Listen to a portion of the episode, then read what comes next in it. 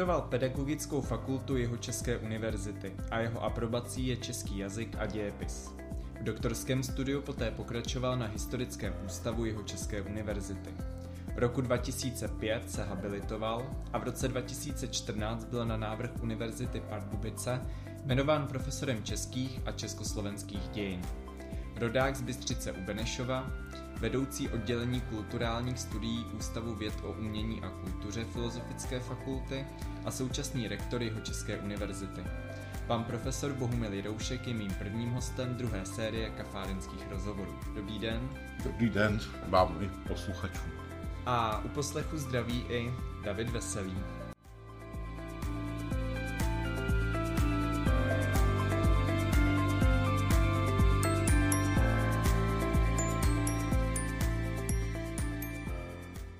Takže předtím, než vám začnu pokládat okruhy otázek, tak jsem si pro vás připravil otázky na rozehřátí, jako pro každého hosta.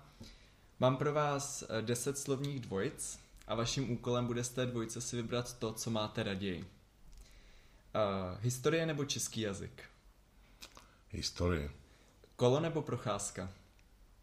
Kolo. Kniha nebo film? Kniha. Víno nebo pivo?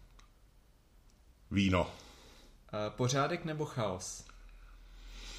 No, asi chaos. Uh, léto nebo zima? No tak léto, když tam nemáte jaro. Uh, moře nebo hory? Moře. Svíčková nebo řízek? Řízek. Počítač nebo papír? Papír. Káva nebo čaj? Káva. Tak, deset otázek na rozehřátí máme za sebou a nyní už se podíváme na ty okruhy otázek. Má první otázka je, jakou střední školu jste vystudoval? Rodák z Benešovska, z Benešova v podstatě, tak gymnázium Benešov. No. A jak vzpomínáte na dobu studia? Vlastně velmi rád, tak jako náš pan třídní profesor Štorc byl jako vynikající osobností a velmi rád, já jsem chodil do matematicko-fyzikální třídy ještě s programováním, takže pak jsem šel někam úplně jinam, ale, ale ta jistá míra logičnosti se, se hodí, takže to matematické vzdělání se prostě vždycky hodí. Po vystudování gymnázia jste se přihlásil na jeho Českou univerzitu, proč zrovna tato univerzita u vás vítězila? No, ono to bylo asi trochu pragmatické rozhodnutí. Za socialismu jste se mohl hlásit na jednu vysokou školu.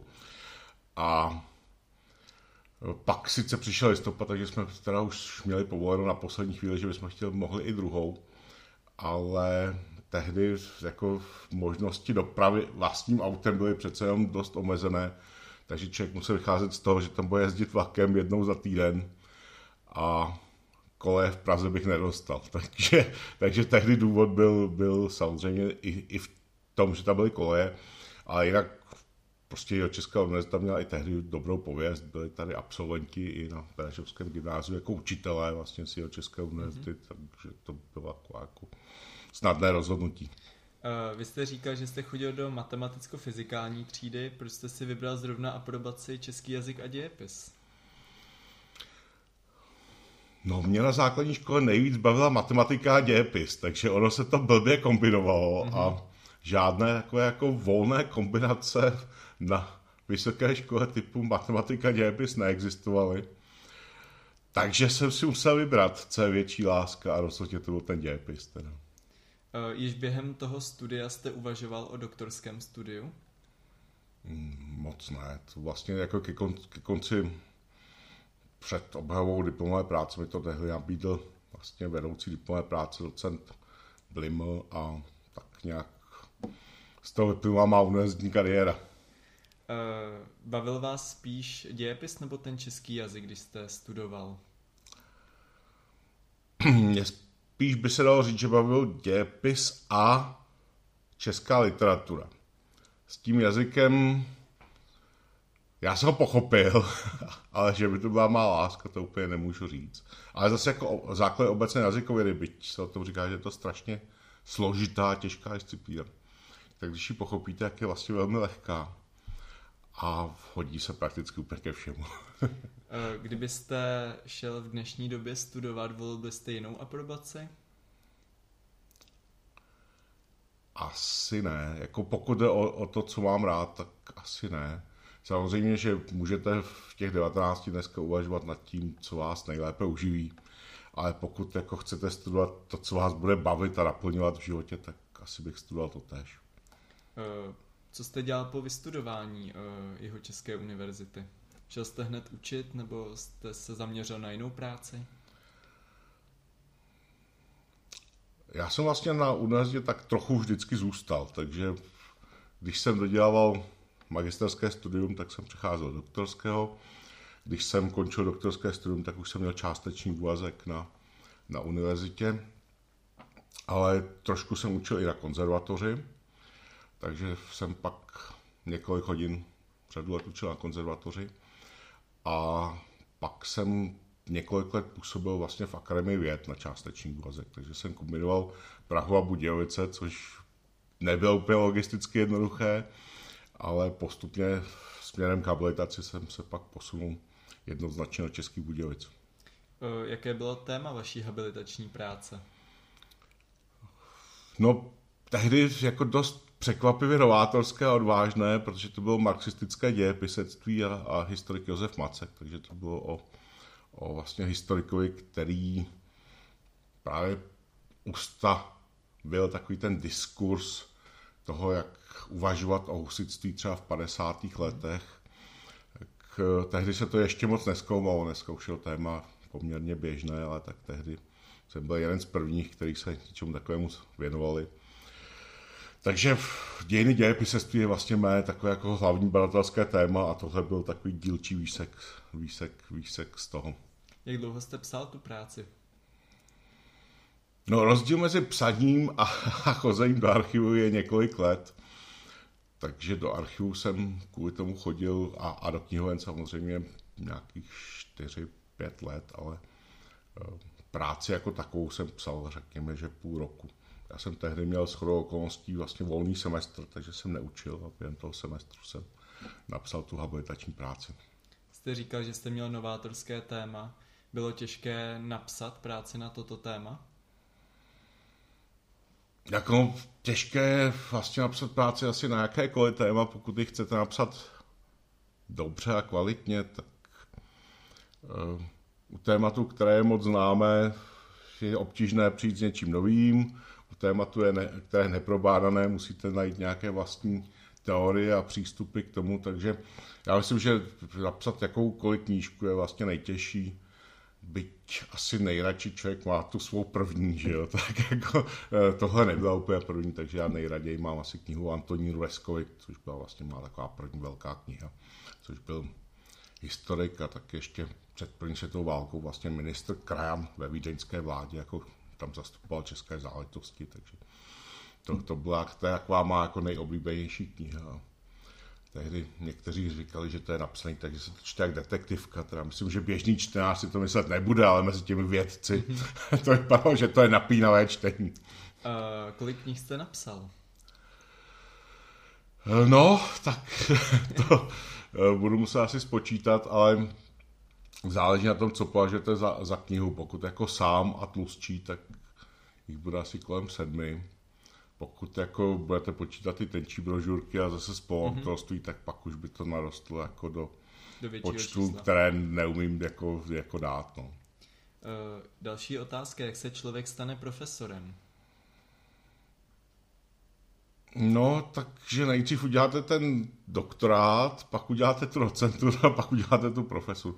Ne, jako uh, docentura, tedy habilitace je vlastně samozřejmě, že nějakým kumulativním způsobem za nějaké množství, množství vědeckých výstupů, nějaké zahraniční aktivity a také za tu habilitační práci. A ta, to profesorské řízení, byť se předstupuje před vědecké rady, které ověřují, jestli už to jako k tomu je, mm-hmm.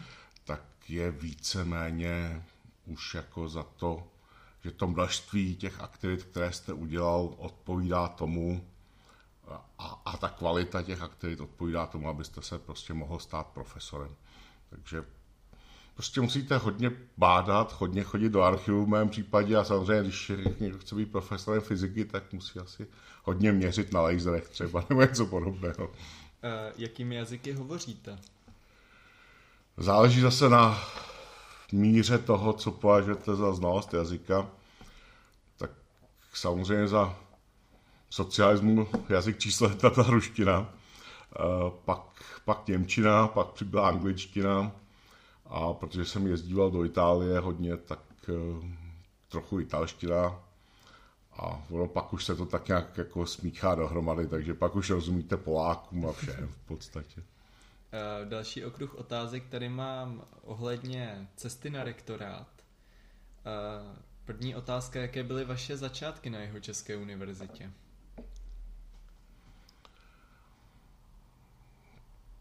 Tak záleží na tom, jestli začátky akademika, tak pak vlastně jsem to už trochu říkal, eh, jako doktorant jsem zároveň už začínal učit na částečný úvazek, takže první takové disciplíny, které jsem učil, byly dějiny vědy a techniky. A postupně k tomu samozřejmě přibývaly další, další aktivity a tak jsem se stal postupně vědcem, pak chvíli proděkanem, pak chvíli prorektorem a, a nakonec rektorem. No.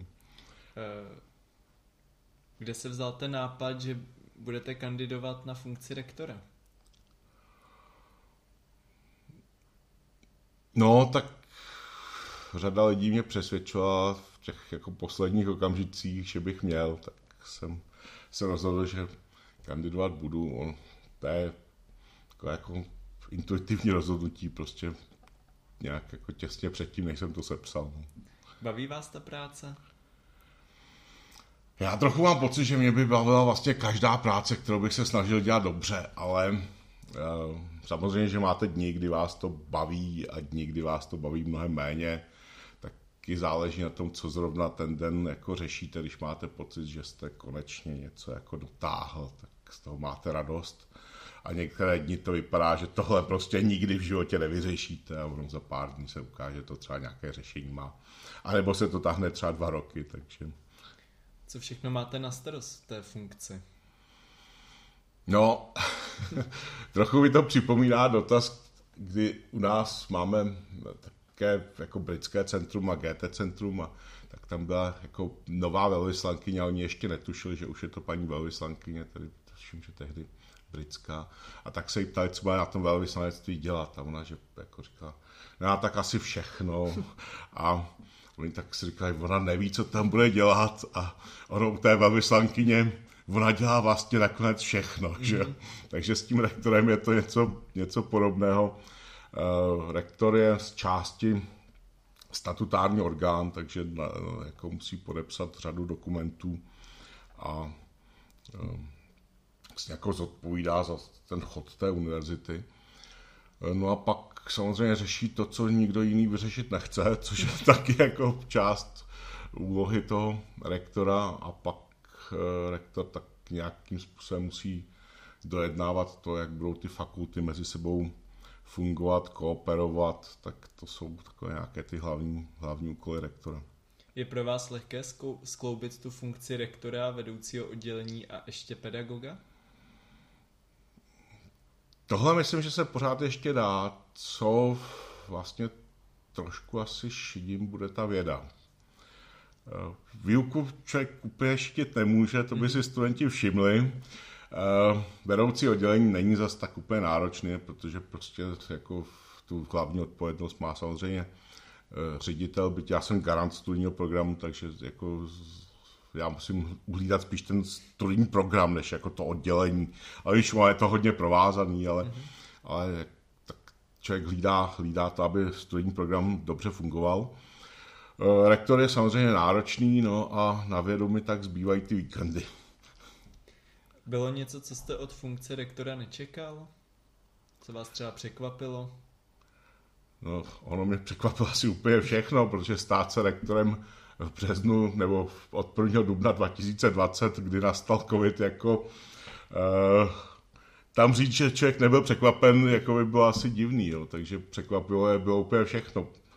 Pan rektor předchozí, Tomáš Machula, jako v podstatě zavřel univerzitu někdy kolem 20. března a e, jako předal mi a teď jako, jaký zase otevřem, že jo? To, to byla jako...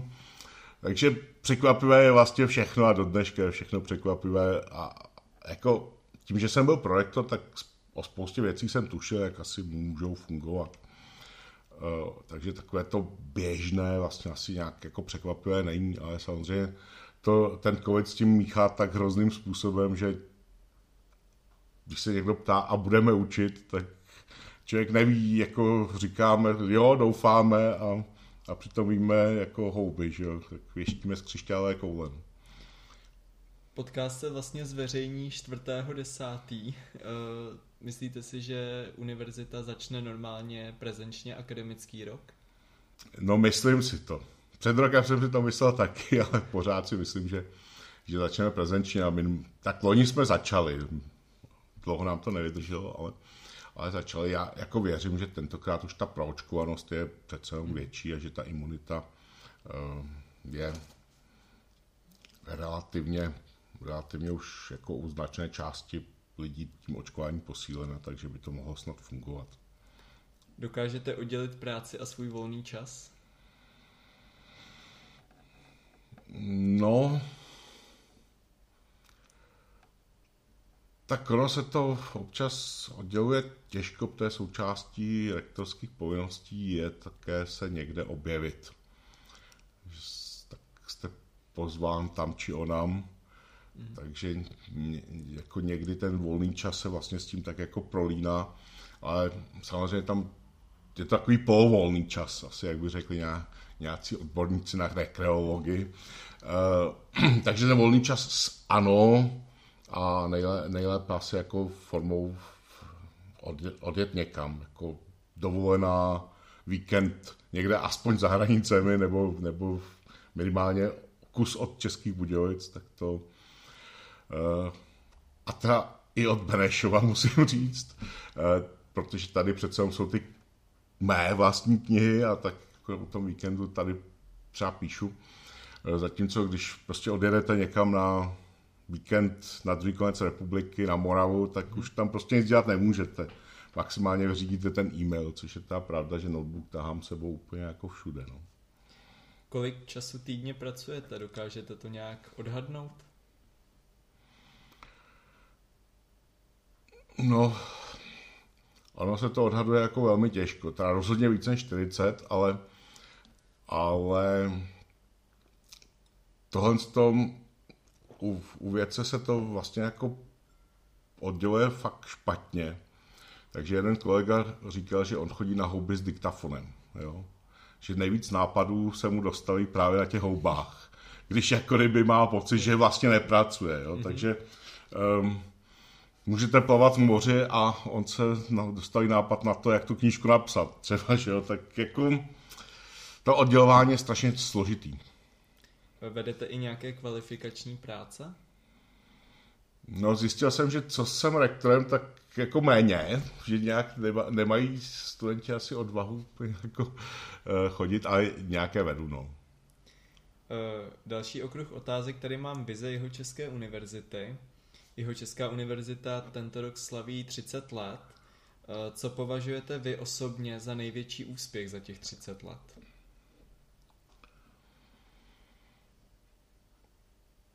To, že ta univerzita se stala vlastně jako respektovanou a uznávanou v českém i mezinárodním kontextu, to si myslím, že je nej, největší úspěch. A samozřejmě k tomu potřebujete mít kvalitní lidi, takže za největší úspěch asi považuji to, že máme Eh, zaměstnance, ale taky studenty, kteří eh, šíří dobré jméno jeho České univerzity. Eh, když se řekne jeho Česká univerzita, jaká slova se vám vybaví?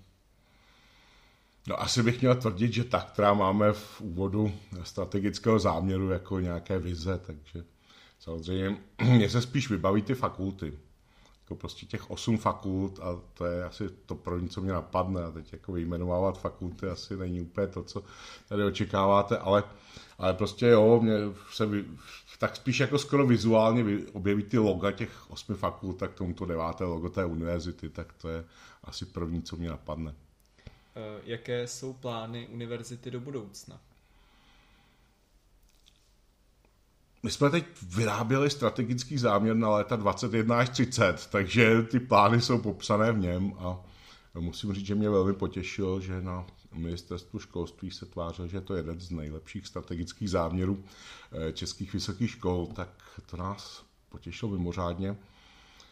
A plány jsou být samozřejmě vysokou školou velmi kvalitní, velmi internacionální, ale také nějak jako zdůrazňovat společenskou relevanci, etiku toho výzkumu, etiku obecně fungování té společnosti.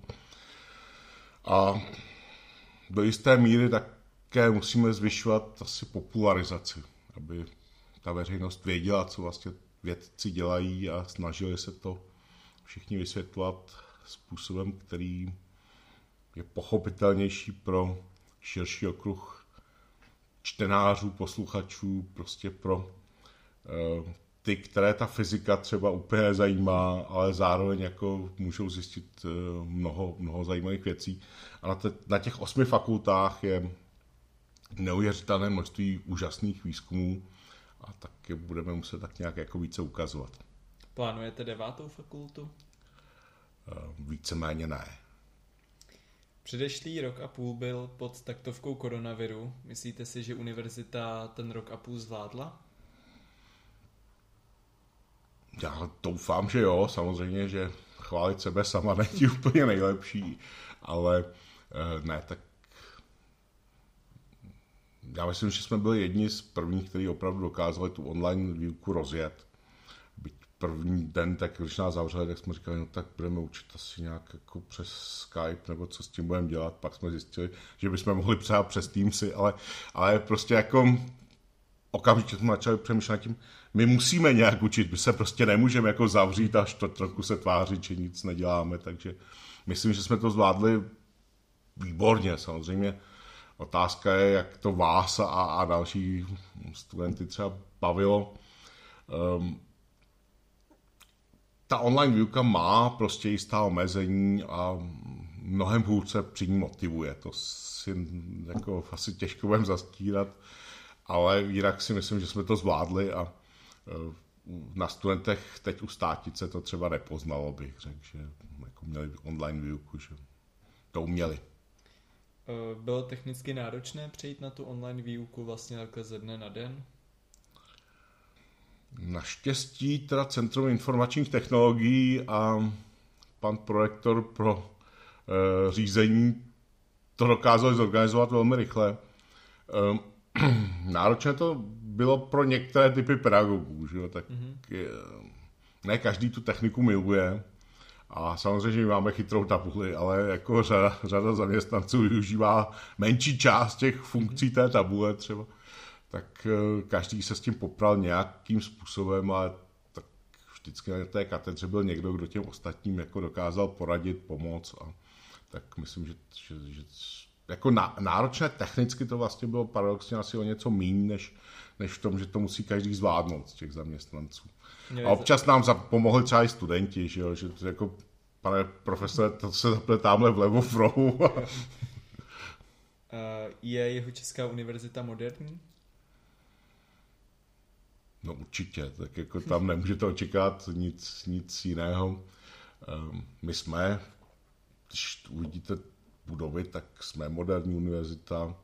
Ehm, vlastně ty přístroje jsou na evropské úrovni, tak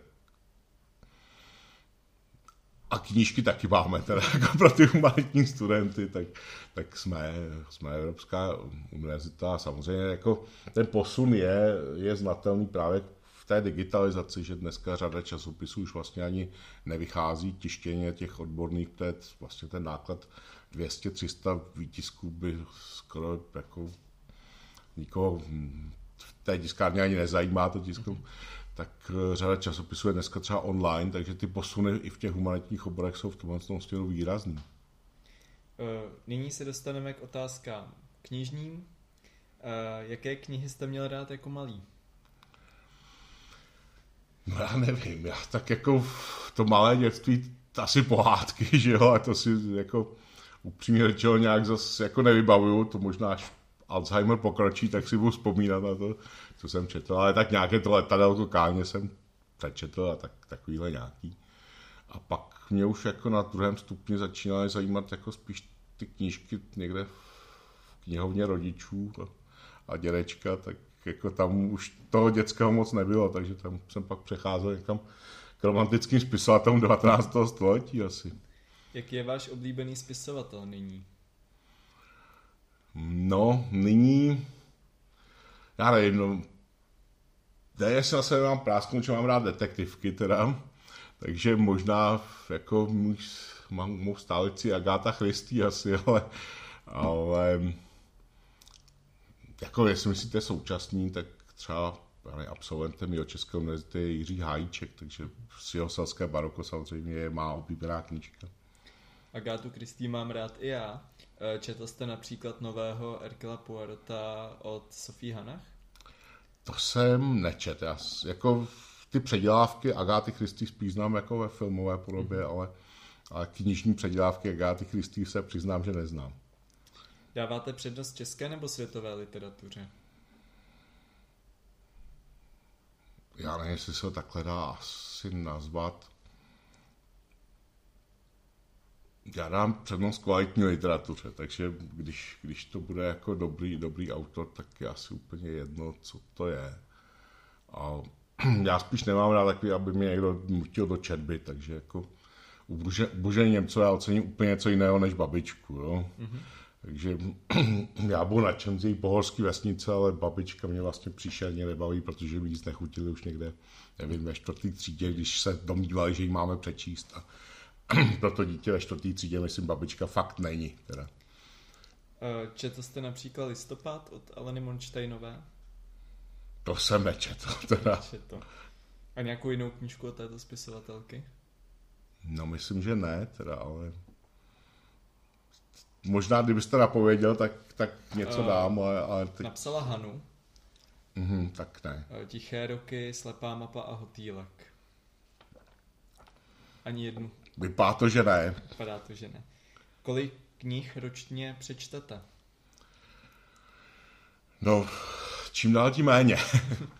Ehm, no, já jsem humanitní vědec, ale jako to, co já přečtu, no, záleží na tom, co si představíte pod pojmem kniha, že jo? To je, vy to směřujete a logicky k té beletry, zatímco mm-hmm. já spíš čtu jako většinou odbornou eh, literaturu, odbornou literaturu anebo v posledních letech taky nejrůznější vládní dokumenty a jiné, ale um, takže jako knih já přečtu nakonec hodně, ale, ale spíš to bude jako, že kolik knih od Jiřího Štajfa jste přečetl třeba, což je mm. fakt výborný historika a historiograf 19. částečně 20. století. Tam bych jako přemýšlel tím, kolik jsem jich přečetl, ale u, jako u té beletry to výrazně klesá. No. E, jako historik čtete například Vlastimila Vondrušku? Moc ne, ono je to vlastně jako popularizační mm-hmm. a on je skvělý popularizátor, ale já zase na popularizaci z části nemám čas a z části to vlastně na té popularizační úrovni umím. Takže jako k tomu nemám úplně motivaci. Já buď čtu knihy autorů, kterými jsem se zabýval, nebo zabývám, že jo, tak prostě, když chcete napsat knížku o historiku Carlos Tloukalovi třeba, tak jako budete muset přečíst, co on napsal. A nebo čtu hlavně knihy jako dějinám 19. 20. století a teorii, teorii vědy a teorii dějin dějepisectví. Případně jako k politice 20. století a z části 19. tak jako to je většina toho, co přečtu. No. Jaká byla top kniha, kterou jste za letošek přečetl? Top kniha za letošek. No, tak jste mě asi dostal. V Beletry jsem teď četl Dalibora Váchy, vlastně um, tyjo, knihu o, o odboji za druhé světové války a odborné literatuře asi zase to skončím u Jiřího Štajfa. No. Baví vás čtení pracovních dokumentů?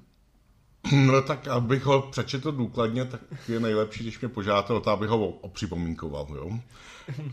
tak pak jako ho přečtu, no. Takže to čtení pracovních dokumentů na úrovni univerzity mě baví vlastně mnohem víc, než ty, jako, které přichází z jiné instituce, to byste taky měli vědět, jo. Takže takové to, my ten náš dokument musíme mít fakt pěkný, tak jako k tomu tendenci mám přečíst důkladně dokument záleží na tloušťce také a, a na řadě dalších okolností, ale, ale no, záleží na tom, jestli ten dokument je chytrý, upřímně řečeno.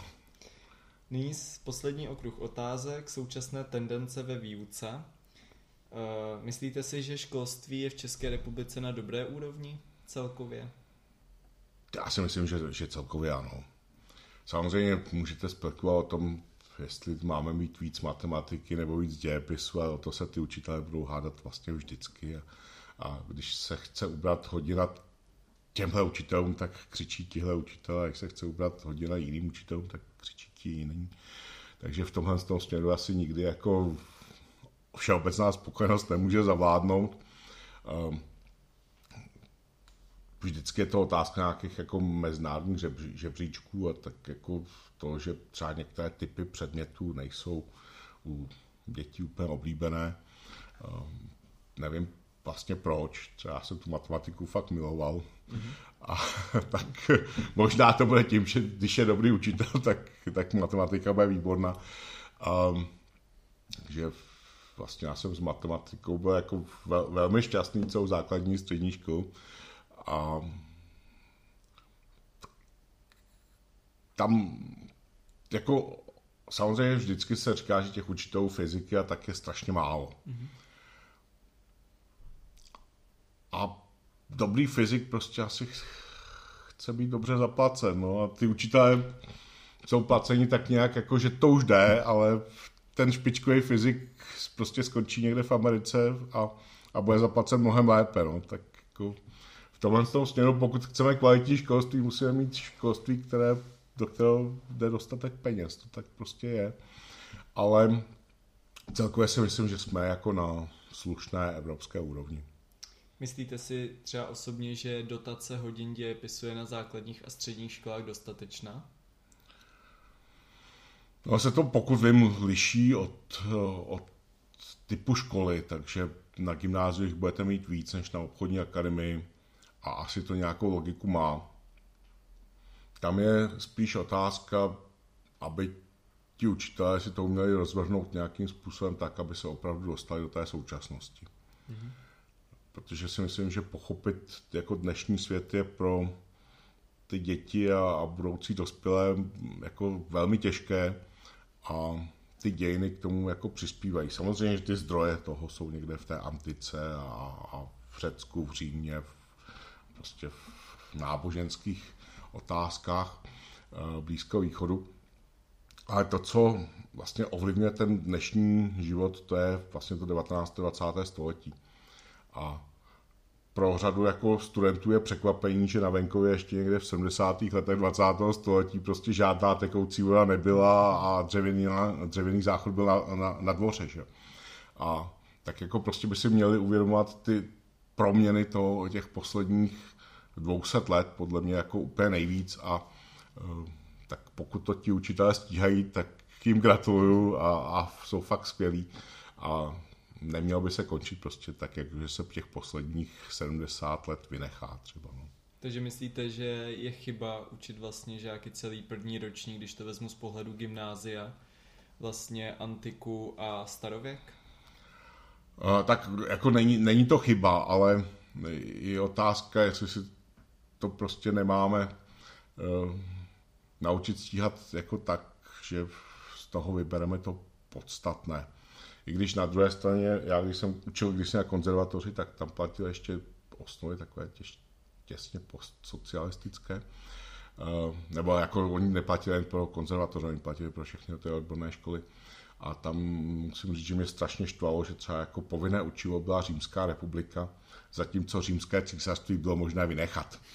Jo, tak takhle bych to neviděl zase. Eh, dějiny nemají suplovat občanskou nauku a prostě máme vědět, že císařství přišlo po republice a že tady jako republika asi nemohla být tak úplně úžasná, když skončilo císařství. Jo? Mm. Tak eh, já bych nevynechával jako celky, ale ten učitel by měl umět zvládnout eh, prostě to vyložit atraktivně a třeba i stručně, ale vlastně jako nevynechával bych nějaké pasáž. Zvládli byste učit na střední škole v dnešní době? Tak asi ano, já jsem, já jsem učil být jenom pár hodin na, eh, na té konzervatoři někdy do roku 2005 třeba, takže bych to asi pořád ještě dal. Myslíte si, že míra digitalizace je v pořádku? Co se týče například základních škol, že vlastně na některých školách už děti v první třídě dostanou tablet? No nejspíš ano, jednak se nebudou té techniky bát a možná budou studovat tu fyziku potom a jednak hm, prostě my se nemůžeme uzavírat před tou moderní technikou. Prostě když si chcete dneska koupit nové auto, tak to budete muset zvládnout, nějak se s tou elektronikou popasovat a s tuškou a papírem to už úplně nepůjde, jo. takže uh, já jako proti tabletu nic nemám, ale zároveň by se měli naučit psát i na papír. No. To je asi pravda. Eh, když máte vy nějakou hodinu na univerzitě, máte prezentaci nebo jedete eh, výklad z hlavy a studenti si zapisují? Já spíš používám výklad z hlavy a mm, tu moderní techniku používám spíš jako takový jako ilustrační materiál, jako ukázat obrázky a, a podobné věci. Jako, že, že bych jako, já nemám rád vlastně prezentace, které se tak jako čtou mm-hmm. a proto to vlastně nepoužívám, protože mi jedna z prvních prezentací, kterou jsem já v životě viděl, byla prostě takový, jako že dotyčný si tam i napsal, i napsal, že jako chce říct, že to byla jako taková přednáška významného věce, že do, doktorant má být nadšený vědou a nemá řešit to, jako že nemá moc peněz, tak on si tam napsal i ty rohlíky, jakože mu stačit ty rohlíky a nemusí prostě chtít ten salám. Mm-hmm. Uh, takže já jsem tři minuty čekal, že teď nastane ta trapná situace, takže já tohle ne, tenhle typ prezentací nemám rád, přiznávám, takže takový to jako opište si prezentaci, to tam vlastně nemusím chodit, jo. tak, jo. takže tohle nepoužívám, já spíš jako opravdu jako vygooglím obrázky a, a tak, jakože, že s tím interaktivně pracuju, ale ten výklad je, je, je můj z hlavy nebo z papíru, ale, ale není, není, není na té obrazovce. Dobře, to byla poslední otázka našeho rozhovoru. Já vám děkuji, že jste přijal pozvání do druhé série a budu se těšit třeba na akademické půdě jeho České univerzity. Naschledanou. Já také děkuji a naschledanou.